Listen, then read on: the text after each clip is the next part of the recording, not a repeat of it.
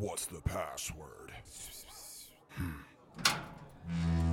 Welcome to the Game Master Speakeasy. Brought to you by the record button. Hello and welcome to the Game Master's Speakeasy. Come on in and grab a drink. My name's Cody, I'm Lance. and we will be your hosts this evening. Here at the Game Master's Speakeasy, we welcome anyone who has even a fleeting interest in uh, tabletop games, which is both uh, both yours and mine one of our favorite things, right? I mean, it would be my profession if I could find a way to, you know, monetize it. Yeah, some people have. There are. We could do a whole episode on uh, professional GMs. That's true. Uh, in the meantime, though, today's main topic will be more. Well, we've had we've had a couple people get back to us about the earlier episodes, and they say, "Yeah, it's great, but I don't know anything about tabletop games. Sounds like a foreign language." So, we thought we'd do a couple episodes, or or It's, it's a two-parter, really. two-parter, yeah. Uh, maybe a two-parter, probably a two-parter, but we're going to talk about in today's main topic will be kind of a tutorial for people that have no prior knowledge to for tabletop games. Maybe you've played board games, but tabletop games has a uh, RPGs, I should say. Tabletop RPGs have kind of a language of their own, right? Oh, it's not. Uh, we say things like DCs and skill checks and saving Target throws, numbers, target yeah. numbers, you know, and you might be able to guess on context clues about what's going on, But, but if you, but if you've never gamed, you might not know what we're talking about. So uh, we're gonna we're gonna kind of help you guys work through that this episode. Yeah, and and the next episode. So the rule of this in the next episode is that every time we say uh, after the news segment and we get caught up and we get into the main topic, once we start explaining things, every time we ex- we gotta stop and explain it, and then we take a drink. I hope he brought enough beer. Maybe we'll see. Um, anyway, uh, well, let's get started first with the news before we get to the main topic. Do you have anything? um, no, not really. All right. That's Uh, kind of your thing, isn't it? Yeah, yeah, yeah. By the time this comes out, uh, I just wanted to catch you off guard. Uh, the, by the time this comes out, uh, it will have already released, but I think it was on the, the 26th day of January. The Galactic Magic rulebook for Starfinder will have been released. So here's some retroactive pushing for that. If you don't know what Starfinder is, it's like D&D in space. It's uh, it's made by the same company that makes Pathfinder uh, 1 and 2, uh, Paizo. And I we have done a couple sessions of it. I like it. Um, I, I liked it. Well, I like it. I think the biggest problem is that shortly after we got into it, Pathfinder 2 came out, and I just think Honestly, that yeah. Pathfinder 2's rule set is so much better it's crispy. It's nice than and- it's like- Pathfinder 1. Well, I haven't never played Pathfinder 1, but I assume that Starfinder is basically a derivative of Pathfinder 1. well, it's it's or 1.5-ish, maybe? I don't know. If you really, it, it is 1.5 ish because you can see uh, some of the rules in the first in Starfinder first edition. Some of the rules seem like they were going to like oh like they were testing things mid for- mid range between two. I, Yeah. I I'm hoping they either put out a, a Starfinder two sometime soon or just a conversion module for it because I would be a lot more excited about playing Starfinder again if we were using the Pathfinder two rule that, system. it, just that three action system, man. It, it is it is that smooth. Speaking of sci-fi, the other thing I have, um, as of we are right now, there are still 17 days to go. But by the time this releases, it will have finished the Kickstarter. But I bet you'll still be able to pre-order some version of it. Uh, we've talked about Mothership before, at least a mention of it. But there is another. Uh, well, they're calling it an an anthology digest. Hull Breach Volume 1 on Kickstarter for use with Mothership Sci Fi Horror RPG First Edition, which is the edition that will be releasing in like November of 2022. Okay. Because Mothership has had a version out, and I own the little pamphlet, Mm-hmm. but they have had a Kickstarter for like a revised First Edition. The Okay. pamphlet I own, they're calling like Zero Edition, essentially. Gotcha. Okay. Okay. So, quote unquote, first edition comes out in November, and this is basically like a supplement for it that you can get physical or digital.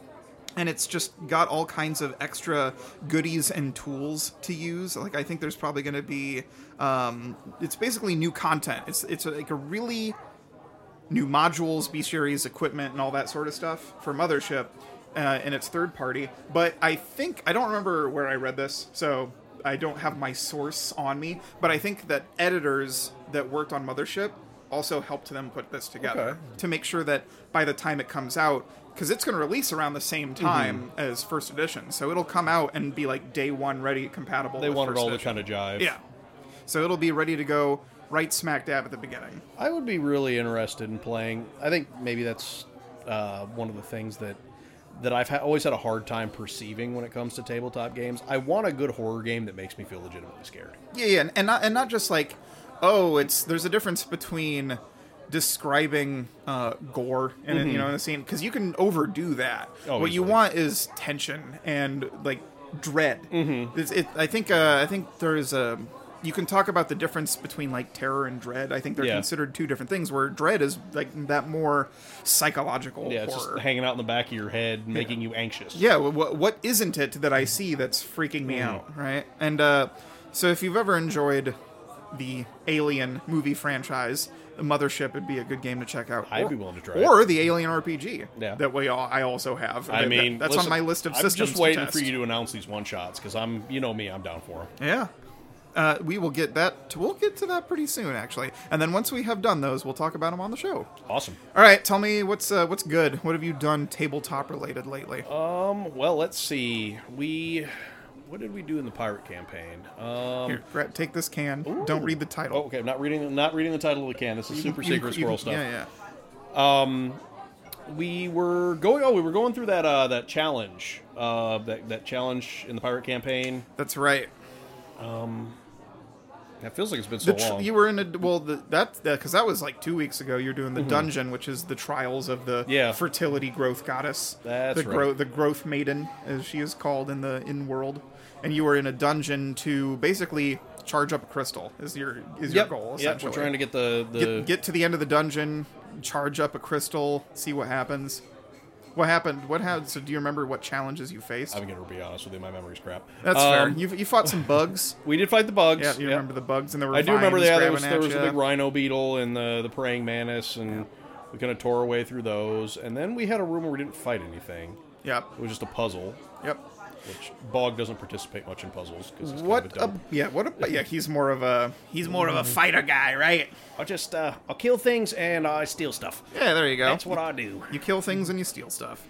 What about uh, the next one that we did? Because the, the next this last week we played both the 16th level Pathfinder game. Yeah, so we this was the conversion of our 5e campaign over to Pathfinder. Um, I unsurprisingly when play I play my warlock Aram, he, I roll like crap. That's just that's been like the running theme for this character. For about four years, it's been nothing yeah, but it's ones. just terrible. It's it's really bad. and, so and, and in, in these systems, low is bad. yeah, exactly. so um, we, we we did a run of that. We did a I would say kind of our first combat test. It is, at yeah. that level. Um, there's uh, our our gnomish artificer. Um, I don't know what he's been converted to, but An inventor, is what Inventor. it's called. Yeah, Path, you know. Mm-hmm. Pathfinder 2, they call it an inventor, and it's not. Uh, it's not a magic caster. yeah, Th- three of the cla- three people in my in our game are no longer casters because of Mm-hmm. the way Pathfinder 2 works. yeah. But Brittany Moose and uh, Brittany Moose and Dan. Yeah, I was gonna 'Cause say, they, they were all the playing champions. in 5e. They were the ones that have Yeah, like palette. partial spell slots, half casters, as it's Half-casters. called. Um, which a half caster is someone in D and D who uh, gets their spells at like half the rate of Mm-hmm. a wizard. So we, um, with that one, we were fighting. We basically, they, they basically airdropped in a bunch of enemies. The uh, the inventor has a, I guess, quote unquote nemesis, some character from Yeah. his past that is working with the uh, big bad evil guy from our campaign. And this is not the first time that he has like airdropped basically enemies to come fight us. So we're waiting to get on these ships because we're we're going out to um, to help uh, our paladins sister deal with some pirate stuff off the coast. And as we're we're walking toward the uh, the docks, this these things get airdropped on us. I remember there being two like were they stags or bulls that produced a lot of stank. Uh, they They were poisoned the crap out of me. They were kind of wrecked. like stags. It's uh it's a it's a folklore creature called a catoblepas. I'm sure of some people pronounce that differently, but it's a big stank swamp monster that if you're close to it, it can make you sick. Yeah, just, it- just the mere smell of decay that surrounds these things. yeah, he took like half my health with that poison spit thing that he did. That was not cool. yeah, Because I because I rolled really bad on my save. yes, so you took double damage. I got wrecked. Yeah, and we're it's it's pretty crazy uh, jumping from like a fifth level Pathfinder game to 16th level, the numbers are higher. I don't like it. You don't like no, it? No, I, I, and it's it's not. I, I mean, I can't I can't say that it's not because I don't like the character and it's not because I don't like the spells. It's because I feel like with with Bog specifically, I am organically learning to play the class as Right. it's going. So every level, I just get another like drop in the bucket Oh, yeah. of power and knowledge to use. The problem is now I'm just carrying like with with Aram, I'm carrying around this giant bucket full of fluid and I have no idea what's in there. Yeah, yeah. Because it's- I, I haven't had the time to learn all the way through level 16. and there's a I mean, there's a big sign on the side that says Eldritch Waste Material. yeah, and I'm like, I don't know what this is or where it came from. Yeah. So I, I feel like I'm, I'm not utilizing my character to the best of my ability because I don't know or understand all of his all of his powers because I haven't had time to, like I can read them off the paper, you know, Right. but I haven't had time to actually learn them as I go. Well, that'll come with time. You guys have four whole. You guys, well, 16, 17, 18, 19. You technically have four whole levels, Yeah. four and a half levels of mm-hmm. content before you fight the big bad. So you'll get there. Yeah, Uh, and then in the the- meantime, it's kind of painful. And yeah, no, the first I expected that. The first couple, the first five combats are going to be real messy.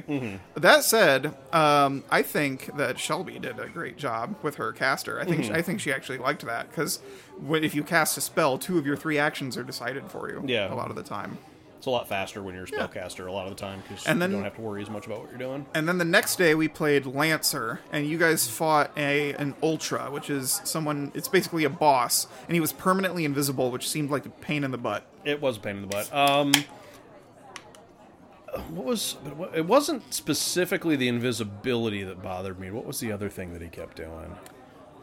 Oh, it was um, because he's an invis- because he's invisible, he can hide whenever. Oh, that's right. And Yeah. and hidden characters in Lancer require you to actually successfully search for them, or you can't even target them. Yeah, they're just untargetable. You cannot target. It's not like uh, you just cannot select them for hostile actions. while And it, it didn't occur to me until about halfway through the combat I could just keep, keep hucking grenades at them and solve that problem real quick. But uh, which is a good use of grenades because they are uh, saves instead. That's true.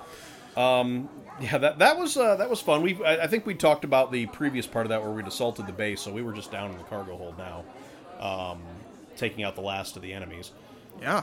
That was after one of our characters decided to mercilessly exe- oh god, one of the execute two of, of these two of the captured enemies. Yeah, one of these mercenary player characters is getting a little murder hobo-y. Yeah, and I'm gonna have I'm as the designated leader of the group. I'm gonna have to get that under control Yeah. because it's gonna become more of a problem than a benefit at some point. All right, take a. Let's get on to the beer. What are we drinking? All right, let's see. Can you can you read that font? Old Dirty Kent's. Old Dirty Kent's by Confluence Brewing Company. Old Dirty Kent's English style barley wine ale. What do you think of it? I think it's good. First couple of drinks have been good. Oh my god, ten point six on the alcohol. this is going to be a good recording. I'm not even All mad about it. so yeah, don't forget every time that we have to explain something, we take a drink. Yep. so, so with that, I suppose we will move on to the. Uh, Yep, let's get Topic. to it. So we're going to talk about the game master's role in the in tabletop games. Yep. Um, and we're also going to discuss some basic concepts that you will that things that will come up often for new players. The things that they should really be focused on, uh, like definitions of. Uh, roles. So let's let's just start with the dice roll mechanics. Oh, yeah, I can already feel feel one coming. Excuse me. Right into the producer's ears. you, can't, you can't see the look on his face, but it's not. It's not great. Just trust us. All right, so let's start off with the the big three. Um, if you're playing D and D, which is what does D and D stand for? Dungeons and Dragons. D and D stands for. Dungeons and Dungeons and Dragons. Drink. Okay, what are the the big three? Are attack rolls, skill checks, or also called ability checks, Mm-hmm. and saving throws. Why don't you start with attack rolls? It's pretty easy. Okay, attack rolls are pretty basic. Um, an attack roll is, and, and this kind of goes with any system. Sometimes they're called something a little bit different, but your attack roll is basically the roll that you make to determine whether or not you are you, you are successful in an attack. That can be for ranged attacks. That can be for melee attacks. In some games, that's even for spell attacks. Yep, spell attacks or or like hacks. Certain games that use hacking, Mm-hmm. Sci-fi might have, games that have hacking tech mechanics. attack or a hack or something like that. But basically, you roll the die and you apply your bonus to hit to Mm-hmm. that die. and then once you hit, then you can roll damage based on what your ability or weapon is. Mm-hmm. Um, all right, next uh, ability and skill checks. Okay, ability and skill checks are more commonly used. They do have some utility in combat, like if you're trying to intimidate an enemy in combat or something like that. But skill checks are both in and out of combat checks, and that's where you, your your character's going to have some designated skills or um, things they're proficient in. If we're talking about Dungeons and Dragons, for example, Yeah, I mean, we'll, we'll, we'll, we'll hearken to Dungeons and Dragons often because that's kind of like. Uh, Mm-hmm. that's I- the baseline for a lot of people. it's the Kleenex of you know Yeah. Mm-hmm. it's the Kleenex of the tabletop world, right? People talk about tabletop games. You're like, oh, you do what now? Oh, it's like Dungeons and Dragons. Oh, you know, we I should get it. probably explain proficiency since I just mentioned. Oh, it. you did. Proficiency is proficiency is usually a static bonus applied to a skill you are proficient in. Uh, drink. just did. And In D and D, it rises the higher your character's It's- level. I was going to say it's, it's often affected by level in, in D20 based systems anyway. What's a D twenty? D20 is a 20 sided die. Yes. All right, drink. So, all right, we'll we'll explain the rest of the uh, the dice in a minute, but uh, I'll we'll wrap it up with saving throws. Okay, a saving throw is commonly a defensive maneuver. If an enemy hurls a spell at you, for example, some spells that the ones that do not require an attack roll from the caster require a, uh, A saving throw from the target. a the saving targets. throw. There we go. Yeah. A saving throw from the target. yeah, attack rolls are usually something that you do to hit someone, and then saving saving throws are to avoid something happening to you or Spell reduce, effects, damage. Yeah. Sometimes it's reduction. Sometimes it's uh, Yeah. you know complete elimination of like the for, damage. but- for example if someone's thrown a fireball which is basically a magical grenade you in certain systems it's either going to be agility or reflex Mm-hmm. you roll that as a saving throw and if you succeed you take less damage or in path you know in in pathfinder if you critically succeed then you uh, take no damage and if you critically fail, that's what happens to Aram. oh yeah yeah you're warlock you critically- get you, take get double damage You, lose What's like, like more- 104 hit points I lost more than half my health. Like what's a hit point lance Oh, hey, a hit, a hit point is a measure of the amount of damage that your character can take before they die. Yes. There are two major ways of tracking your character's health.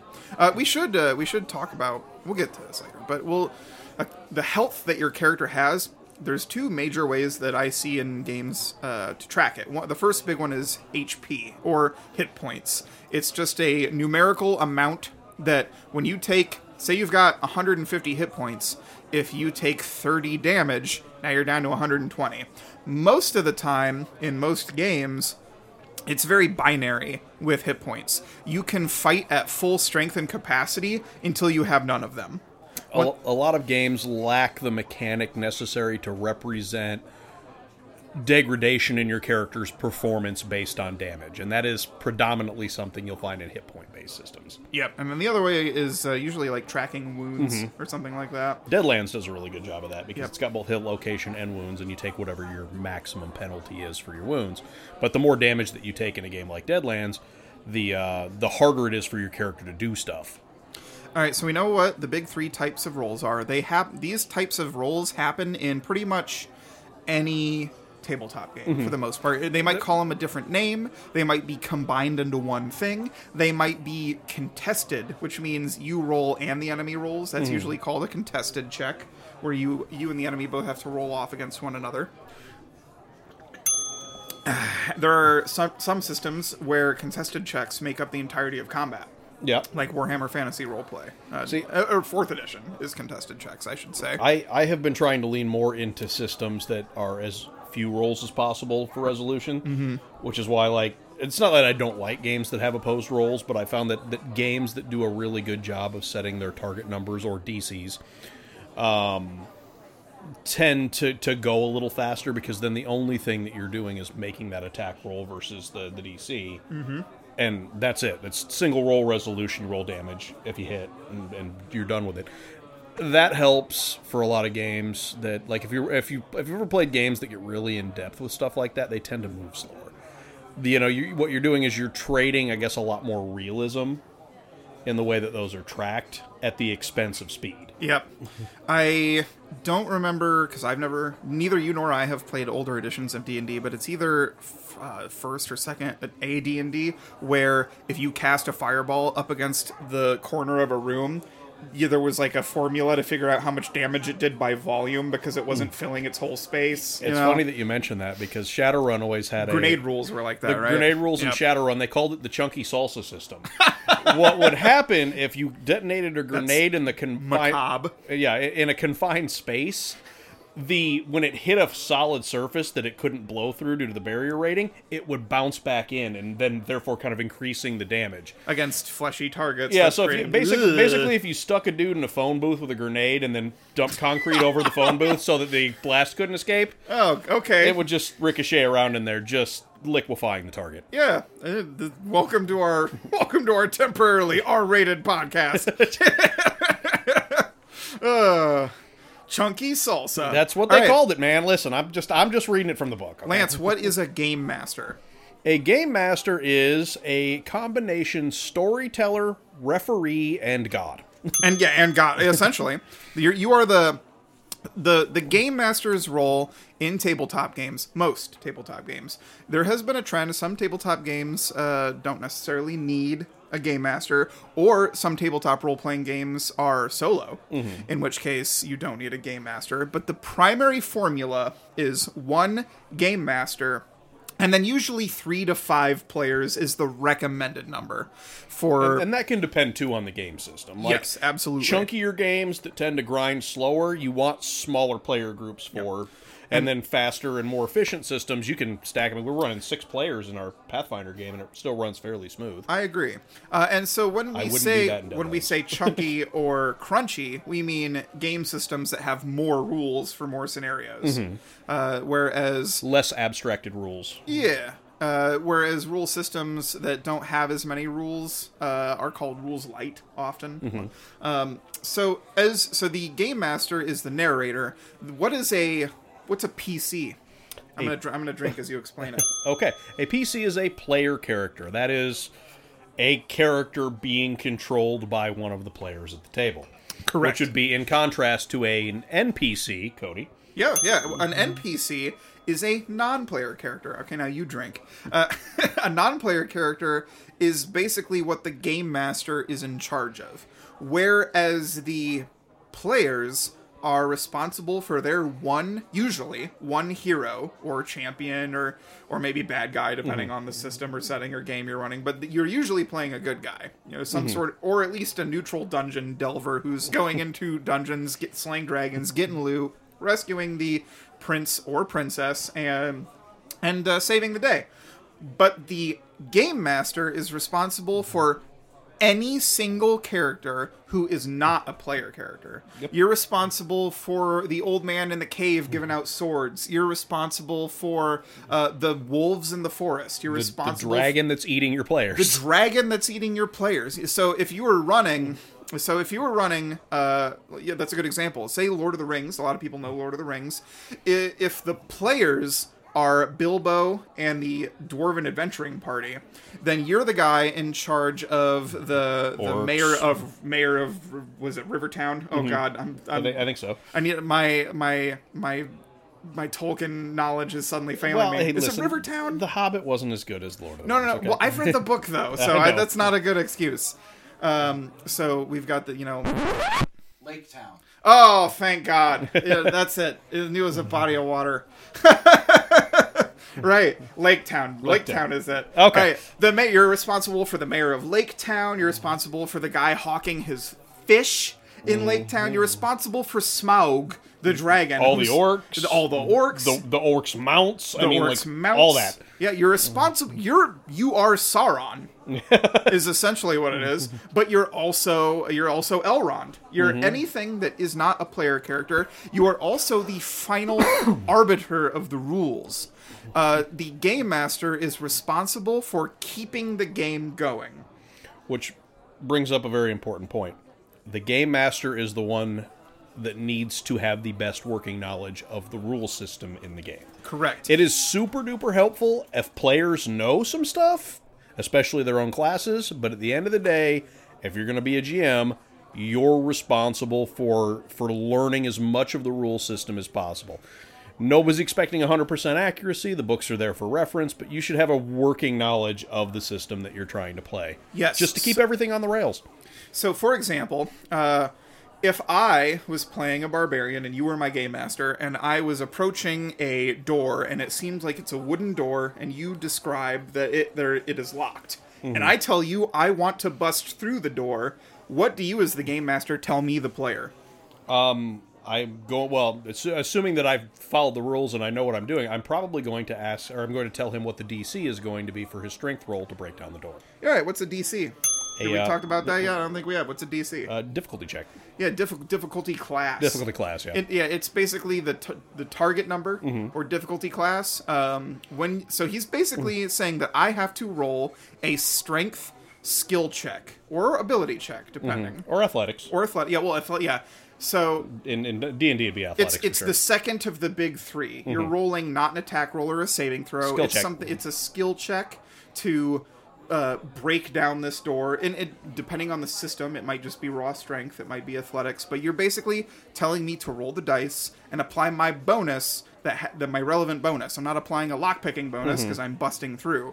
The game master has uh, been told by the player what the player wishes to do, and then the game master tells them what to roll. Mm-hmm. That's the big thing. Yep. The entirety of a tabletop role playing game is a constant flow of players saying, I want to try and accomplish X, and the game master is saying either you accomplish mm-hmm. it, uh, that is not feasible given the current situation, or uh, roll to see whether you succeed or fail.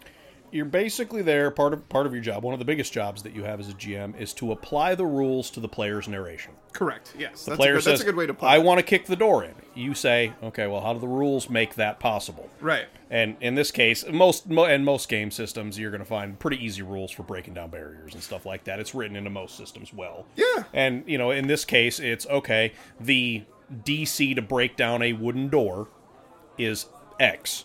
You tell the player to roll whatever the relevant roll is. If they hit the X or exceed the X, boom, door goes collapsing in. Barbarian gets to you know whatever meaty morsels are inside. Yeah, it, it could be uh, it could be a uh, a larder full of preserved meats, or maybe it's a bunch of uh, maybe it's a bunch of caged beasts to fight. Maybe just angry drunken goblins. Who knows? oh God. Uh, so that brings back a point to go back to that I said we would get to and then forgot. Uh, what is a? You talked about what a D twenty is. Mm-hmm. What? So tell me about the rest of the dice before we get any further into this. There's other sizes of them. Oh, yeah. How do you read them on the page? What do what does three D eight mean? Okay. Um, most of these games, well, really, the vast majority of games use some combination of polyhedral dice. Some of them will use just raw d6s, but we'll, we'll talk mostly about the d20 system since that's kind of where we're dipping into. For anyone that speaks English, polyhedral is like multiple sided. Yeah. Yeah, not not your standard six sided Nope, die nope. always. Well, I mean, a six-sided die technically is polyhedral. Well, I know, I understand, but There, people, there, there are other the dice, including and other than your Monopoly dice. 3D geometrical shapes with roughly equal sides and a, and a even and even numbers, right? And they usually come in uh, four-sided dice, which are the ones you don't want to step on. Uh, Mm-hmm. It's like a caltrop, man. Yeah. Like, seriously. They're like they're. It's a danger to leave those on the floor. Uh, six-sided Better dice, which worse than Legos? Ah, ooh. Okay, how about this? Uh, in the top metal D4s. All right. Okay, so I should explain. Um, D you usually describe the size of a of of a single die uh, with D and then what however many sides is on that specific die. So D4 are pyramids. Uh, D6 are six-sided dice. These are the type of dice you're going to find in most board Monopoly games, games. Monopoly, or at the at the craps table at the casino. D8s have eight sides. Uh, then there goes up to ten, which a couple two D two D10. So what what's the two in front mean? If I tell you to roll two D10, If your GM tells you to roll 2d10, he wants you to roll two 10 sided dice. Yes. So the number before the D is the amount of dice, the number after the D is the number of sides. correct. And then in most systems they are cumulative, meaning you add them up. Mm-hmm. Yep. Uh, so if you're rolling three D8, you roll three eight-sided dice, and you tell the game master the total. Yep. Add them all up. Boom. There you Yep. go. All right, so now we can go back to go forward again.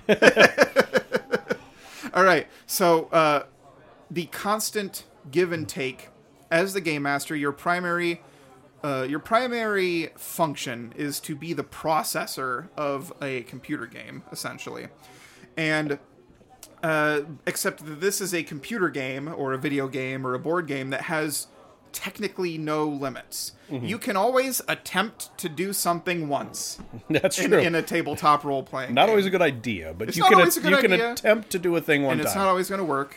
Uh, so, for example, most of the time as the game master, you should only ask for the player to roll. Most of the there's always going to be exceptions to anything that we tell you, almost always. And for example, you know, the player says, "I want to huck my spear at that target 30 yards away." You decide on how hard it's going to be, and then you have them roll. Uh, they they say, "I want to huck my spear at the moon." Well, this is a, people often talk about like jumping up to the moon as an example, or hucking something at it, or throwing it, and that is literally not going to happen. If that's if there is no if there is no chance for success, it's probably not a good idea to have them roll. Just to tell- say- just just, tell just tell them you throw your spear and it clatters to the Yeah. ground after going as far as you could launch it. Um, a lot of systems these days, a lot of them encourage you only to have players roll if the outcome is going to be dramatic. Actually, Mm-hmm. if it's going to have an impact on the story. Well, yeah, and, and I mean, I think that, that it's always kind of been, at least for me, you know, if you look at the character skills and they they're really good at a thing, and they're asking you if they can do something really simple with that skill, why bother making them roll? Right. Exactly. You know what I mean? Like if if you are a classically trained chef and you tell your GM, I would like to make a grilled cheese sandwich, there is no reason that the GM needs to make you roll for that. Correct. If, if, if you are a classically trained chef and you don't know how to make a grilled cheese sandwich, your your instructors have failed you. Right. like your whole life, everybody has failed you. But if that same uh, character is trying to prep a feast, an, an absolute seven course feast for an opposing nation's uh, visiting diplomat, and he's only got 30 minutes to do it, all roll. now, now the tension is on. Maybe It's maybe dramatic. it's dramatic. Uh, there might be a roll failure has consequences. failure has yeah there might be more than one roll Mm-hmm. involved uh, sometimes some games use what's called a skill challenge where you yeah, i'm gonna explain what a skill challenge All right, is here we go. drink a skill challenge is usually a a type of dramatic encounter where there's no enemy in sight to engage in combat with, but you want to have the player's success or failure not be determined by one single throw of a die. Right? So you've got uh, one big one I think that comes to mind is a there's a specific scenario from a certain campaign that I have watched on YouTube by a certain Matt Colville where the where the players uh, are escaping from a city during an entire like raid like demons and an evil army is basically attacking the city and they're trying to get from one end of the city to the other I feel like our dumbasses would just try to fight them. yeah, yeah, that's true. You you guys would turn around and get eaten by a Yes. giant demon. That's you guys don't. You our group our group never knows when to run. It's always just well, that's an entire episode right there Yeah, talking about fleeing combat. But anyway, a skill challenge is multiple different types of skill checks uh, to resolve a dramatic scenario in succession. So maybe maybe you get to make. Uh, 10, 10 attempts, but you need at least four successes for the group to pass, or something like that. Mm-hmm. And then Or, or if it's or if it's you know four to six is success but uh, well, we'll talk about success but just a little bit later um, and then like seven and above is just critical success you guys get through the town nothing happens uh, what else? What else what else is uh, gm responsible for? Oh voices. Lines of dialogue. Yeah. yeah. So if your players go through the town and they you, you describe the town oh you're you're responsible for setting that scene right? You say you're just you're responsible for the five senses. Whatever your players can uh, experience through their characters with their senses you should set that scene in increasing detail the more important a scene is mm-hmm. so if you're just in say your players have just come off the ship and they can smell the pungent smell of fish wafting over the docks as the fishmongers call out to hawk their wares and the sound of waves lapping against the pier echoes across the canyon walls. These are the types of things that you are responsible for getting across. If you're running a dungeon and the and there's like a puzzle to solve in the room, you're responsible for making sure they get all the pieces of the puzzle, not withhold you. You're, you don't want to withhold information just because. Uh, you withhold information if it's secret for a purpose. Otherwise, you should give your players as much information as possible so they can make interesting, informed decisions in character. Giving them uh, the what's what's the very, very so precious player agency, right? We can talk about player agency at length too, some other time. uh, what else? Uh, what else comes to mind when you think about what a game master is responsible for? Um, Pacing, Pacing. That's true. you know, I there are times, and don't get me wrong, like when your players are like really deep in the throes of role playing, let them do that. What is role playing? Role playing is R R O L E. R O L E. Yep. Role playing. I mean, considering that, that these games also have dice, R O L L and R O L E are both very important and different terms Yes. when when talking about tabletop games. Um, we're talking about it in the R O L E sense, and what that is is basically you inhabiting the role of your character. Mm-hmm. You know, it, it's like kind of one of the whole points of these games is for you to, to pick up and be somebody that you're not. yeah. You know, like I am not a, a you know two and a half foot tall fifteen year old goblin rogue. no, you're not. No. No, you're not. You're not 15. You're not two and a half foot tall. But you do share one important aspect with Bog. My drinking problem? Oh, I was gonna. I was gonna say, isn't he also bald? Yes, yes. All right, there it is. Bog, Bog is also bald, but for him, it's not by. Buddy, like- do we need to talk? well, I mean, we, we we we have a podcast called the Game Master Speakeasy, and you feed me beer every week. So, that doesn't mean it needs to be a problem. I mean, it's not a problem. Problem. Uh, we're joking. He doesn't have a No, I, drinking I problem. really don't. um, that and I think, and this kind of goes along with pacing too. Um, I think that, that one of the other important roles for a GM is to make sure that all of your players get their 15 minutes of fame. You know, it's it, like you will have some people, and it doesn't, and this isn't a judgment on anybody around the table, but you will have some people that are a lot more comfortable role playing than others. You know, people that the entire time they're there, they're they're constantly talking and constantly role playing their characters. And then you'll have people that are a little more shy and a little less apt to do that. As a GM, it's good to encourage those the quieter players to get in there and get into their characters, and the the more bolsterous characters, the ones that, that tended to suck up a lot of the oxygen in the room, to kind of back them off a little bit so they're not hogging the limelight from the other players at the table.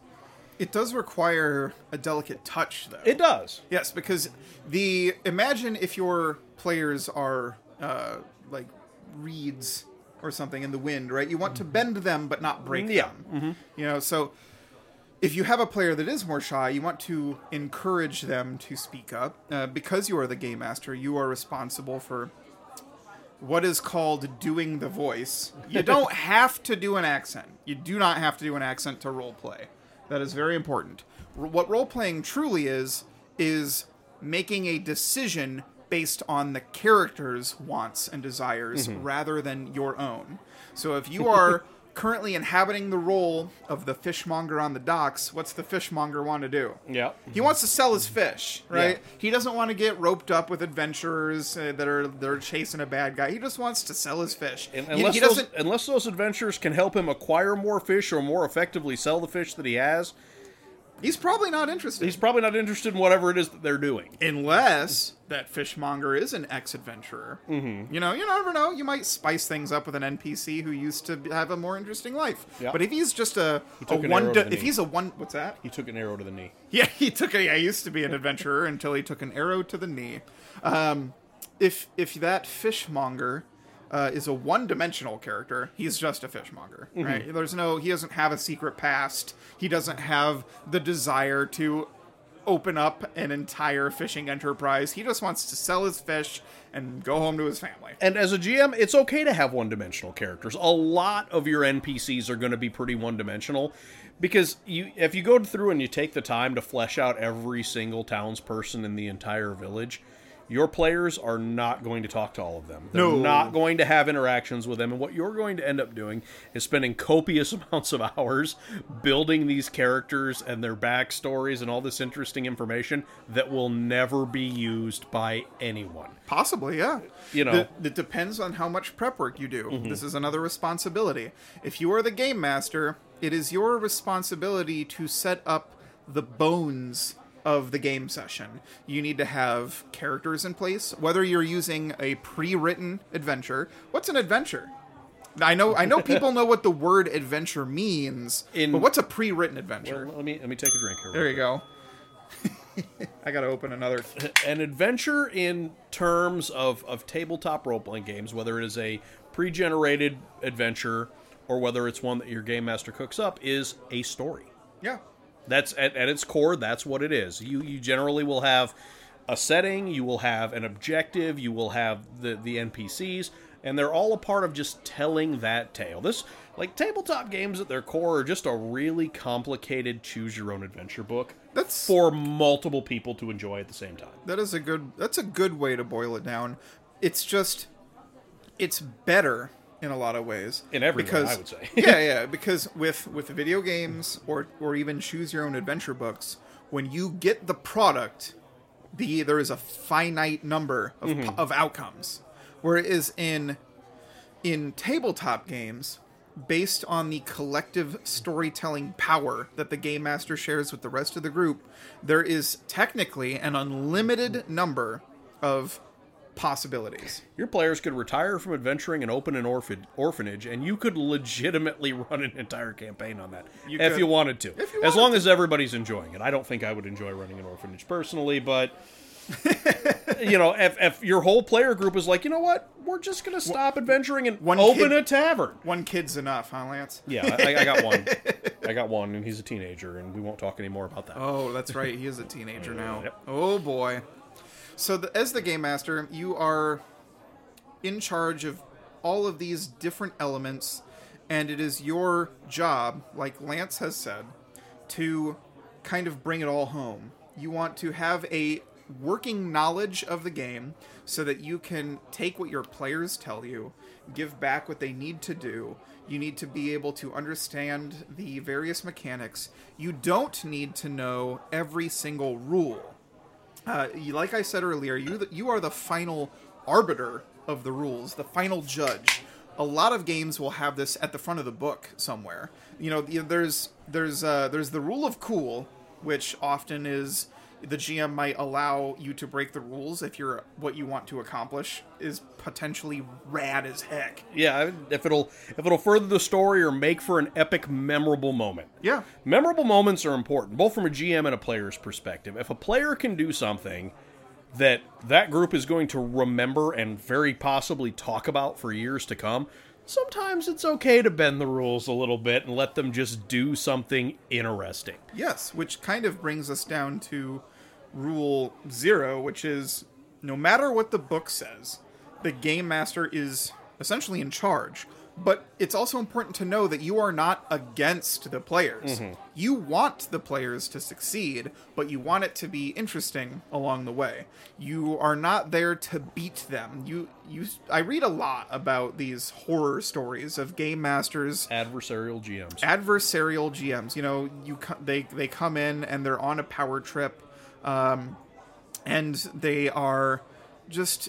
I luckily have personally never been one or never had to be with one because honestly, our pool of people we've played with is pretty small. Yeah. because we kind of been a, a the same combination of the same 10ish people Right. basically since we've started But in the since well yeah even since i've started really in the current day and age with a lot more people meeting up uh, online online with strangers from the internet, your chances of encountering uh, strange GMs or or possibly strange players is a lot higher these days. I would say if you are engaging with that group online, then you're you've got this risk of adversarial players or GMs, and don't be one. You, Yeah. you want you're here to all have fun, and you also it's important it's important to remember that you also need to have fun as a game oh, master. oh absolutely and and the thing is ultimately what you're doing as a gm is you are collaborating with your players to tell a cool story Oh yeah. that's it's it's not about who's winning or who's losing or, or whether characters or npcs or anybody are are dying during this it is about telling an epic story And as the game master, it's almost like its own separate hobby, right? Like tabletop role playing games are kind of two hobbies in once. in a way. Would you would you would agree or disagree with that? Well, I mean, explain to me what you mean by that, but I think I know where you're going with it. so as the, as the player, you come up with a single character and you show up and you show up to to you show up every week or every other week or whenever as much as you Whenever you're scheduled. Whenever you're scheduled. Uh, it's it's very common that most groups meet up once a week. That's Mm-hmm. I think the standard for people that can afford that sort of time. You know, Mhm. for about 3 to 4 hours is your average Yeah. run for a session. And as a player, being a player in tabletop RPGs is almost an entirely different hobby than being a GM. Yeah. Because the game master is the one in charge of you. You build the world. If you're coming up with your own setting, uh, and I, I mean that in the very literary sense, like like a book's setting. If you can use existing settings, like if you play Dungeons and Dragons, their existing setting is called the Forgotten Realms, and it already has a slew of gods and nations that exist in it. There's novels written in this setting. It's called the Forgotten Realms, and you can play in it. Uh, Paizo's Pathfinder is set in. I, I've heard multiple pronunciations. I call it Galarian. I don't know what I think the it's Galarian. I, I think it's it's, I've heard I've heard it pronounced like Golarian as well, but I don't know what is. I like proper. Galarian better. Yeah, me too. uh, but that said, it, they've also got their own various pantheon of gods. If you're coming up with your own setting, uh, you are responsible for f- what's called. F- we use the word fleshing it out a lot, which uh, I'm going to explain that as a gaming term because it's used in the gaming industry. So drink. I talked earlier about setting up the bones for your adventure, whether it be pre written or you're coming up with it yourself, then you can kind of flesh it out partially ahead of time by coming up with. Uh, say you're making a fantasy system like Lord of the Rings or Dungeons and Dragons. You want to have a magic system in place. How does that work? Where does magic come from? These are all questions you, as the dungeon master, are in charge of because you are the narrator, writer, arbiter, the person in charge of the very fabric of this universe that you're playing in. And that is a whole lot more work. It's also a whole lot of fun and an incredible creative outlet. I was going to say, if you're a very creative person, GMing is a really good role for you as far as you know, tabletop games. Yes. And that whereas being a player, you just you make your character, you show up and you work with your friends to accomplish goals Mm-hmm. and make a story. And you, there's none of that world building crap involved. You know, you, don't, you don't you don't need any of that in your life. You don't you, you're just there to roll dice and slay goblins. Corporations should use these games as team building exercises. Uh, there. I mean, depending on your job, you can put game master on your resume. That's true. uh, it, there are certain places where they might look upon that favorably because uh, you've organized a group of people and are in charge of all sorts of different facets of it's not only time management but one last important role of the game master. Uh, but this is also blended into the players too is to help break up or arbitrate disputes among the players. So if there's ever an argument, so uh, if your players are arguing in character, that's good. Let them do it. If yeah, if if so, for example, we have a paladin and a ranger arguing about which group of people to. Oh, the elves and the forest are in danger, but the people want to attack these pirates in the south, right? If they're arguing in character about which where to go, that's good. If people are arguing out of character, that's bad. Yep. And if you are a confident enough person as the game master, I think people will look to you to help solve these issues. Uh, there's if you go on Reddit or social media, you've often got these people that are saying, "Oh, X player is saying Y. How do I handle that?" And the simple answer to all these posts on Reddit is talk to them like a human being. Yeah. Pull them aside at the end of the game and just say, "Hey, here's the thing." Yes, it's know- and I know it can be really scary. Uh, but you you and I I think have some some maybe some less social anxieties than other people, Mm-hmm. but there there it is a very real thing, and it can be a difficult thing to talk to people and not know how they're going to react. But it is important uh, that you, as the game master, try to find a solution that works for everybody, so that everyone can show up to the game and be happy. And it's also possible that maybe that player uh, is just not a good fit for your group. But I will say this: uh, no gaming is better than bad gaming. It is better to not have played Oh, yeah. than to have to than to have a nightmare Like- game master or a nightmare player infecting your fun time. Because the goal of the entire thing is to have fun with mm-hmm. some strangers or friends or soon to be friends. Well, and that's the thing. The thing with that is, is you know, if there is out of character conflict going on, that kind of toxic behavior can infect your entire gaming group. It can infect the entire game. And while nobody wants to kick a player out of the group, you know, the the objective as a GM is to talk them into a position where they're going to behave themselves and that everything is going to be okay. But like you said, sometimes you just you just got to cut the rotten fruit off the tree. You yes, unfortunately. I mean, as you bad as it sounds, you may have, and, and, and this is something I think that you're going to more commonly run into with online groups, probably, than with, with in person groups, assuming that you you have a, a working knowledge of all of the people that are in your gaming group.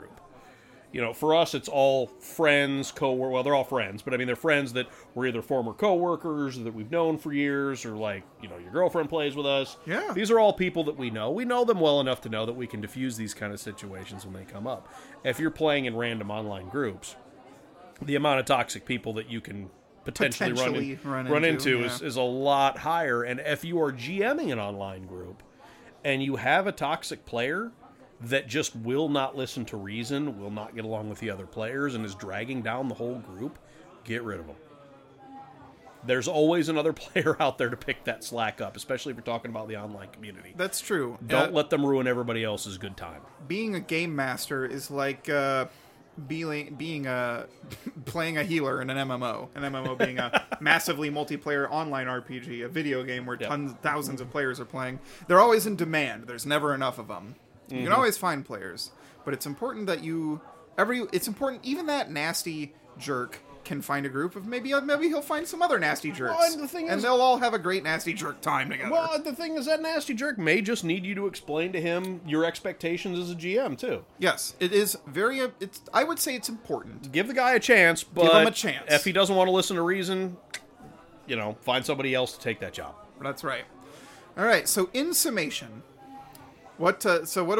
If we can bring it all home, let's get. Let's reiterate the bullet points. As a game master, you are to listen to what your players have to say. You're going to build the world. You're going to run the rules. You don't need to have encyclopedic knowledge, but just run the rules as best as you can. Uh, if you need Mm-hmm. Working to- knowledge working knowledge. like. If you have to make a ruling in the moment and check the actual rule at the end of the session. Mm-hmm. Uh, broker a peace treaty between players that are arguing. If characters are arguing, let it happen. Uh, know the rules well enough to help players build their characters. We didn't get Mm-hmm. into that, but you know, it's it's up to you to. Be, players look to you for guidance. Be the light in the dark to help guide them through this adventure. That's all you need. Yeah. That's all you need to do. And it's, it's and when I say it, it sounds real simple. Some people get real intimidated by it, but you don't need to be. Well, here's the good news: the more you do it, the easier it gets. So- yeah, that's true. So what we say is just start. Just start right now.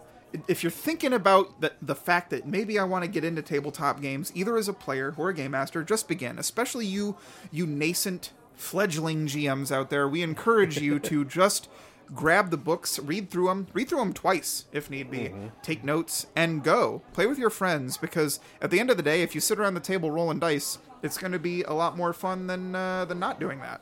Agreed. I would say that playing tabletop games is some of the most fun I've ever had, and I would not change. I would not trade it for almost anything. I look forward to it every week. Uh, just know that you know some sessions are going to be better than others. Uh, as Primus said, they can't all be zingers. so know that uh, know that, and just forge ahead.